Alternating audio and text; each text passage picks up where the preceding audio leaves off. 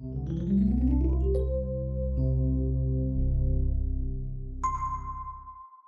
you feel as if your nervous system is on a roller coaster?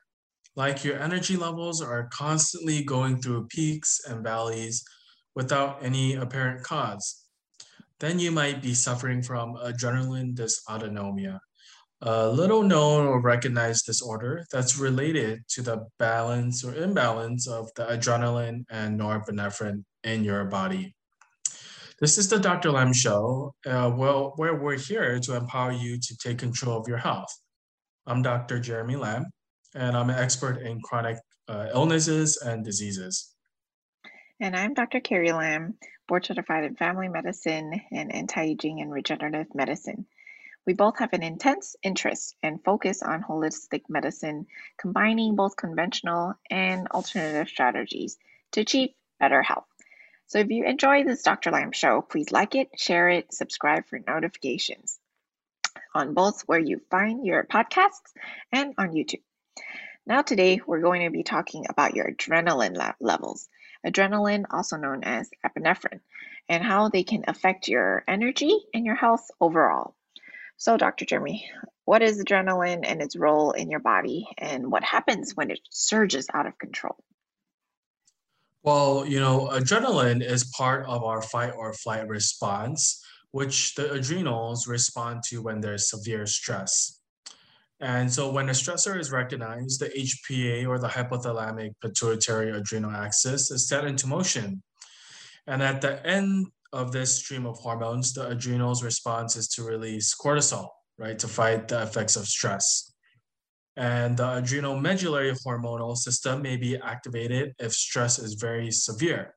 And the adrenal medulla is then instructed to put out adrenaline or epinephrine to give your body an extra boost of energy as part of the fight or flight response. Now, once the stress is reduced, then the opposite system is activated and you know the HPA as well as the AHS uh, axis and systems are both returned back to normal function. And this is the rest and digest response, which is regulated by the parasympathetic nervous system. And with this system, the body relaxes and any leftover adrenaline is metabolized and the body recovers from stress. Now, Dr. Carrie, why don't you tell us about what happens when we have chronic stress in our environment and in our body? When your adrenal glands undergo continuous bombardment from stressors and chronic stress, the adrenals will eventually lose the capacity to secrete enough of these hormones if it keeps doing it long enough.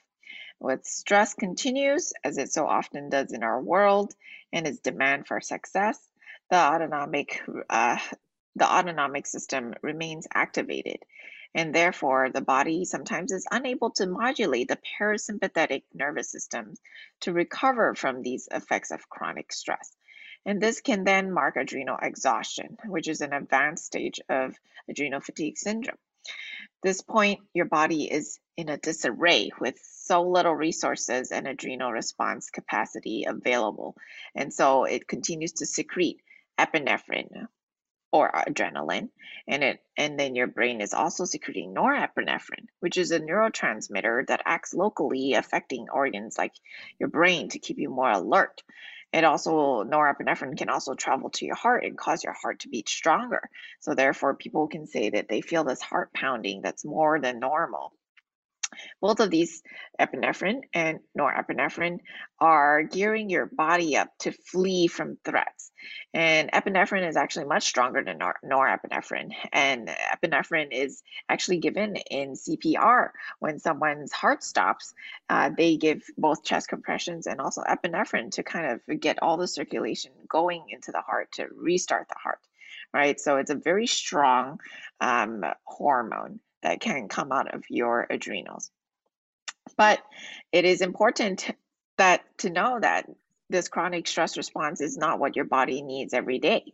Uh, some of it can be required for daily living, but if you have it chronically, then that balance of the epinephrine, norepinephrine, and the cortisol is not uh, balanced good enough for you to feel good. Cortisol actually is put out by your adrenals also in order to battle this high levels of epinephrine and norepinephrine as it is anti-inflammatory. It's your body's natural steroid. However, really adrenaline has no opposing hormones to be able to fully neutralize it and it just has to burn out over time. Um, this can eventually lead down to a, a downward cascade of instability and end in collapse. As you can tell, epinephrine is an essential hormone. But when there's too much of it, then the results can be catastrophic. Uh, these type of problems are usually ignored or not well understood by conventional medicine. That's why it's important that you seek out knowledge and help if you believe that your adrenaline or epinephrine levels are abnormal. And at Lam Clinic, we have exter- uh, extensive experience at dealing with adrenaline surges caused by stress and adrenal malfunction. So if you're struggling, call our office at 714-709-8000 for a free initial phone call with our staff uh, to learn about how we can help. So now that we've talked about uh, adrenaline imbalances generally, let's take a look at what happens when these imbalances become severe. And one of these symptoms uh, are dysautonomia, a genuine nervous system disorder that involves the surge of adrenaline that uh, happens when you have a variety of triggers. And so these surges uh, or sudden dumping of adrenaline or epinephrine into the body can happen at any time. Oftentimes it does happen at night. And triggers of these can be anything that that kind of sends a thrill throughout your body, such as loud music, getting frightened, or even having a dream in which you're very active.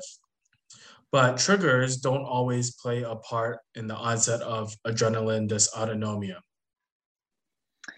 Dysautonomia usually refers to a number of conditions that involves dysregulation of the involuntary nervous system, which can involve the cardionomic and hormonal circuits of our neuroendometabolic stress response, which is the global system that your body uses to deal with stress. As part of the cardionomic circuit of the neuroendometabolic stress response. The autonomic nervous system, or ANS, contains the sympathetic and the parasympathetic nervous system. And the sympathetic is there to help speed up the response to the stress, and the parasympathetic helps you calm down. They're supposed to be in balance. However, in adrenaline dysautonomia, you have too much sympathetic nervous system response and an underactive parasympathetic nervous system. And so, therefore, you have a very dominant sympathetic um, that could be due to your stress response day in and day out, keeping you in the fight or flight flood of adrenaline throughout your body. In this revved up state, you can have a lot of symptoms of heart palpitations, heart pounding, feeling jittery, feeling wired, having difficulty sleeping. Mm, some of the other symptoms include dizziness, fainting, vertigo, feeling uh, blood pressure being low, especially if you stand up too quickly. Um, your heart rate might be irregular, or uh, you might have some arrhythmias. And then you start getting these GI symptoms where there's diarrhea and uh, upset stomach, or anxiousness, tremors, headaches, and poor appetite. Now, oftentimes, dysautonomia can be from a number of causes, uh, many of them linked to other health conditions. Uh, oftentimes, it can also come from injury or excessive stressful conditions. And so some of these conditions are celiacs, rheumatoid arthritis, arthritis Parkinson's, diabetes, MS, uh, having se- severe stress or trauma. Uh, some other events or circumstances that may bring on this kind of trauma include loss of a caregiver or child abuse, living in a war zone or experiencing violence, and so any uh, or all of these events, you know, can lead to high risk of developing adrenaline dysautonomia. And so one of the biggest problems with adrenaline dysautonomia is the fact that it's so difficult to identify. And for help with that, uh, talk to our staff at 714-709-8000, as we've seen a lot when it comes to problems that can occur with hormone imbalance and also adrenaline dysautonomia. But understanding what's happening in your body is only the first step. You also need to know what you can do about it. You do have choices here. And there are things that you can do to help calm your body down and start reducing the adrenal overload. In fact, you have a lot of power to affect these issues, uh, both by addressing the symptoms directly and as well as viewing them from the adrenal fatigue standpoint and helping yourself with adrenal recovery.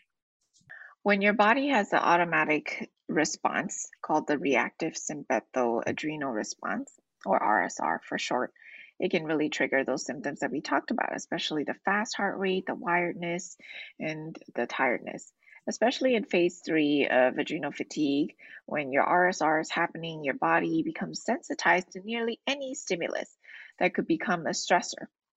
Normally, you would have been able to shrug it off, but now even a simple walk can can set you off. Even opening the fridge door can set you off, or even someone startling you very minorly can cause your heart to pound like crazy and bring on the flood of symptoms.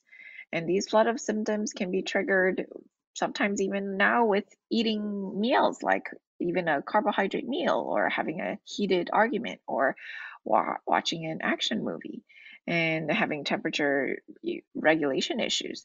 With this activation, the body's usual precise balance is compromised and can lead to wild swings in metabolic and hormone systems, causing crashes, causing you to be hungry very often, causing you to be moody and irritable. And so the time of recovery from this kind of crash can become longer and longer if you're if you continue to let your adrenals get weaker. So how do we deal with the adrenals? It's always very important to seek out a healthcare professional first who has training and skills necessary to help make an adequate assessment if this is truly what you're dealing with. You want to rule out any heart structural issues or any uh, irregularities first. And so that's why it's very important to um, make sure you follow what your healthcare provider says first and foremost. Um, if you do go see a doctor, you know, they might recommend medications like beta blockers to control heart rate. And though this can be beneficial in the short term, long term, it's not really getting down to the root cause. So just be advised that you should um, be cautioned on just starting medications that are band aids for symptoms and not really truly getting to the root cause. So, Dr. Jeremy, what is the first step in trying to get down to the root cause of this RSR or this reactive sympathoadrenal response? Well, the first step is to reduce stress. Stress is the overriding factor in AFS. And so the adrenal response is going to be ongoing as long as you are uh, having over and chronic amount of stress. Any kind of stress can bring on the symptoms that we mentioned before. And so if the stress of your, if the source of your stress can be identified, then do what is necessary to reduce it you know, if you're not able to really find out what is causing the stress in your life, then make sure you take steps to relax and to help, uh, you know, uh, decrease the any amount of inflammation that be going on. Clearly, you can't keep all stressors out of your life, but making the changes necessary to remove as many as possible is important. One change you can make today is to put as much, as much positivity in your life as you can. So positive thoughts, positive things, and positive people can all reduce some of the negative factors that exacerbate stress. Yeah, I like to recommend for my clients and patients sometimes to just write a gratefulness journal. As studies have shown that when you're grateful, you actually can increase your happiness and reduce your stress. And part of reducing stress is also being able to breathe. And that changes the way you are um, affecting the vagal nerve, especially at your diaphragm if you're doing some abdominal breathing. The adrenal breathing is very important in reducing your sympathetic response and helping that parasympathetic response. So that would be the number one thing to reduce stress. The second one is to make changes in your diet. So foods you eat can make a difference not only in your physical body, but also in your emotions. So eliminate foods that lead to inflammation and toxins in the body. Research is implicating that inflammation is more and more of the physical issues that people are experiencing. Most people aren't aware of the toxins they bring into their bodies through food they eat and the environment in which they live and work. So, in both AFS and RSR, liver function may also be compromised. And the liver is one of your main detox organs of your body. So making sure you have a working detox pathways and your body is not congested is also very important in helping uh, AFS as well as dysautonomia. One major toxin that you should be trying to cut out is caffeine. Cutting down on coffee, tea, chocolate can lower the amount of caffeine in your system because caffeine can make it harder for you to sleep. It can ramp up your sympathetic response and it can also cause you to have difficulty sleeping at night, which sleep is very necessary for recovering from stress. And so you don't want to artificially stimulate your adrenals by taking caffeine or any uh, energy drinks or anything like stimulating. Sugars are also um, toxins to your body, especially processed sugars like high fructose corn syrup, artificial sweeteners are especially toxic.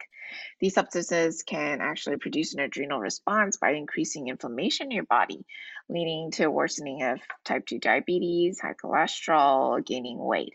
And so staying away from processed sugars is very, very important also to reducing inflammation. And another thing to avoid would be microwaving and processing foods, um, as sometimes it, you can be producing much more carcinogens when you do that. And having a lot of preservatives or foods that are not whole foods can also cause issues to your gut and cause more inflammation as you are trying to digest uh, good nutrients and absorb them. So, staying away from processed foods is one of the most important things, too, that you can do in your diet. You can also add supplements uh, that can make a difference you know, supplements and herbs such as holy basil, magnesium, vitamin B12, B5, vitamin D, uh, vitamin C, ashwagandha, zinc, and fish oil. These are all beneficial and are uh, help with your nutrition. Unfortunately, they can also be too stimulating when your body is already in a state of overdrive. You may need to be especially careful with herbs and adaptogens such as ashwagandha, rhodiola. Symptoms can worsen in some cases, and if you get these substances from food, that is the best source. If not, then they can be taken as supplements. Yeah, I have had patients who just complain that even vitamin Bs start to make them feel ramped up. If you start to feel like a B12 supplement or a B complex or even vitamin C causes some of these heart rate issues, that really points to a reactive sympathetic response that you need to calm your system down and you need to find the right support um, in order to know what could be causing this. So if you have any questions, definitely call our office at 714-709-8000. You're probably at a point where it's too stimulating. Any little thing can really set you off. So self-navigation can be very uh, dangerous if you continue to just take supplements blindly and not know what they're for, and they could backfire in your system. So we're here to help you if you ever have any questions about that. So that's all we have today on the Dr. Lam Show. Thank you for listening, and we hope that you found this show useful. You know, you deserve to live a healthy life, one without troubling and frightening symptoms. So, subscribe to our uh, channel and uh, press like if you really enjoyed this show, so then we can continue to bring you valuable content on adrenal fatigue as well as holistic and integrative health. Goodbye for now, and remember that we're always here to empower you to take control of your health.